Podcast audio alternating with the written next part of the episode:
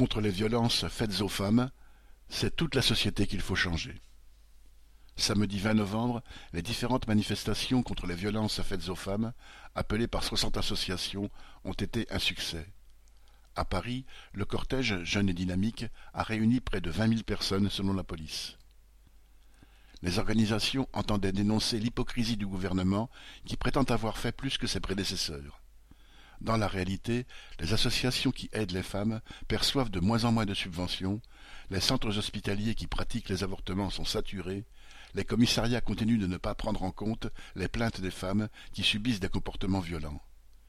quarante pour cent des femmes victimes de violences conjugales n'obtiennent aucune solution d'hébergement leur permettant de fuir leur conjoint violent et seulement douze pour cent obtiennent une solution adaptée.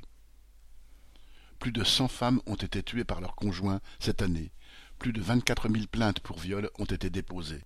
Cette violence est le produit direct de cette société d'exploitation qui entretient les inégalités entre les hommes et les femmes. Les patrons utilisent tous les moyens pour sous-payer une partie des travailleurs. La différence de sexe constitue un excellent prétexte. C'est aux femmes que l'on impose le plus des temps partiels non choisis. Ce sont elles aussi qui sont payées en moyenne seize virgule huit pour cent de moins que les hommes. Ce sont les femmes qui seront les premières victimes de la réforme gouvernementale de l'assurance chômage, réduisant les droits des salariés les plus précaires. Pour mettre fin à cette situation d'oppression des femmes, c'est toute la société qu'il faudra transformer. Aline Urbain.